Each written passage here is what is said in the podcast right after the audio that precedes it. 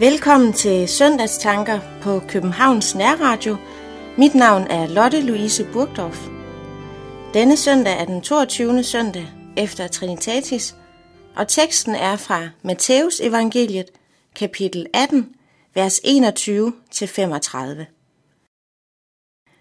Da kom Peter til ham og spurgte, Herre, hvor mange gange skal jeg tilgive min broder, når han forsynder sig imod mig?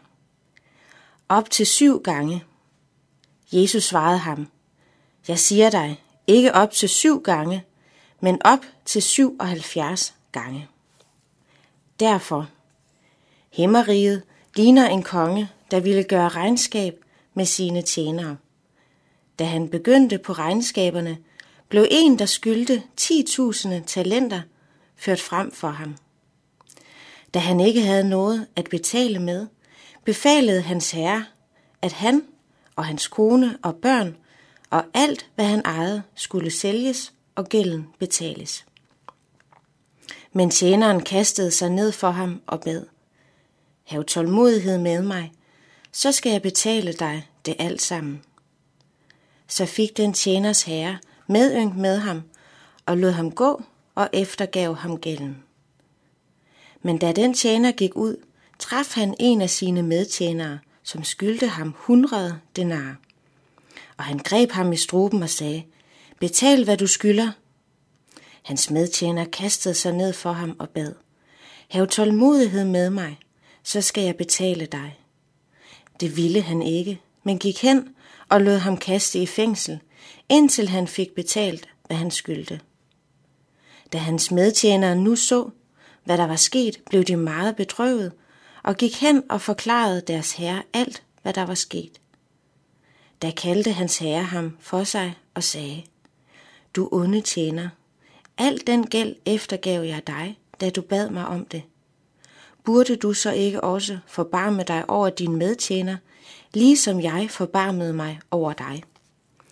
Og hans herre blev vred og overlod ham til bødlerne, indtil han fik betalt alt, hvad han skyldte. Sådan vil også min himmelske fader gøre med hver eneste af jer, der ikke af hjertet tilgiver sin broder. I teksten møder vi disciplen Peter, som spørger Jesus, hvor mange gange han skal tilgive sin broder, når han forsynder sig imod ham. Jesus svarer Peter igennem en lignelse.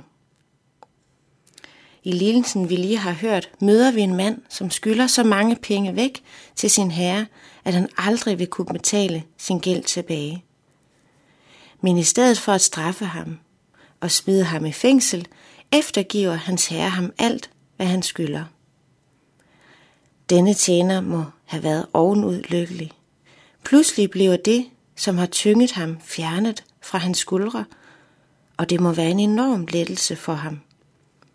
Nu kan han se sin herre i øjnene og øjne en fremtid for sig selv, sin kone og børn. Han kan begynde på en frisk. Men så møder denne tjener sin medtjener, som skylder ham en lille sum penge, sammenlignet med den gæld, han lige har fået eftergivet. Men han kan ikke eftergive sin medtjener gælden, og han smider nu denne mand i det gældsfængsel, han kort forinden selv er blevet løst fra af sin herre. Men dette har han allerede længe glemt, for her er jo en mand, som skylder ham penge, og de skal jo betales tilbage. Men da hans herre hører om dette, står der, at han blev vred over tjenerens handling, og over, at han ikke kunne tilgive sin medtjener. Jesus ønsker med denne lignelse at sige os noget om sig selv og hvad han har gjort for os. I lignelsen her handler det om penge og om en enorm gæld, som denne tjener skylder sin herre. Men noget, som kan tynge os i vores liv og ligge som en byrde på vores skuldre, kan også være andet end en pengegæld. Det kan være skyld. De gange, hvor jeg har svigtet et andet menneske, fejhed, løgn og bedrag. Ord, som alle dækker over synden i mit liv. Hvis jeg skulle lave en liste over synden i mit liv, ville listen blive frygtelig lang. Det ville blive et forfærdeligt langt gældsbevis. Denne syndens gæld kan vi aldrig nogensinde i os selv få væk. Men hvis du derimod beder Gud tilgive dig, beder ham være barmhjertig, så vil Gud også tilgive dig din syndsgæld. Han vil tilgive dig det alt.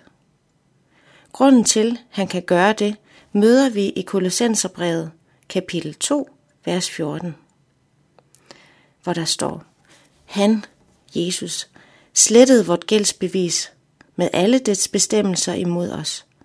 Han fjernede det ved at navle det til korset. Det er fantastisk.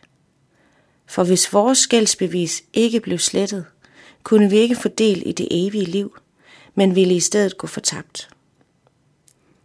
Når Gud tilgiver, tilgiver han fuldstændigt.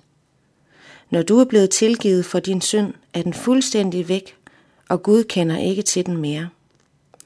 I Esajas kapitel 44, vers 22 står der, Jeg udsletter dine overtrædelser som en sky, dine synder som et skylag. Vend tilbage til mig, for jeg har løskøbt dig. Samtidig ønsker Jesus med lidelsen at sige os noget om, hvordan vi skal behandle vores medmennesker, dem vi lever iblandt, og som vi af forskellige årsager kan have et konfliktfyldt eller svært forhold til. Lidelsen her minder os om, at vi må få gjort op med de mennesker i vores liv, som vi bærer skyld imod og tilgive, ligesom Jesus har tilgivet os.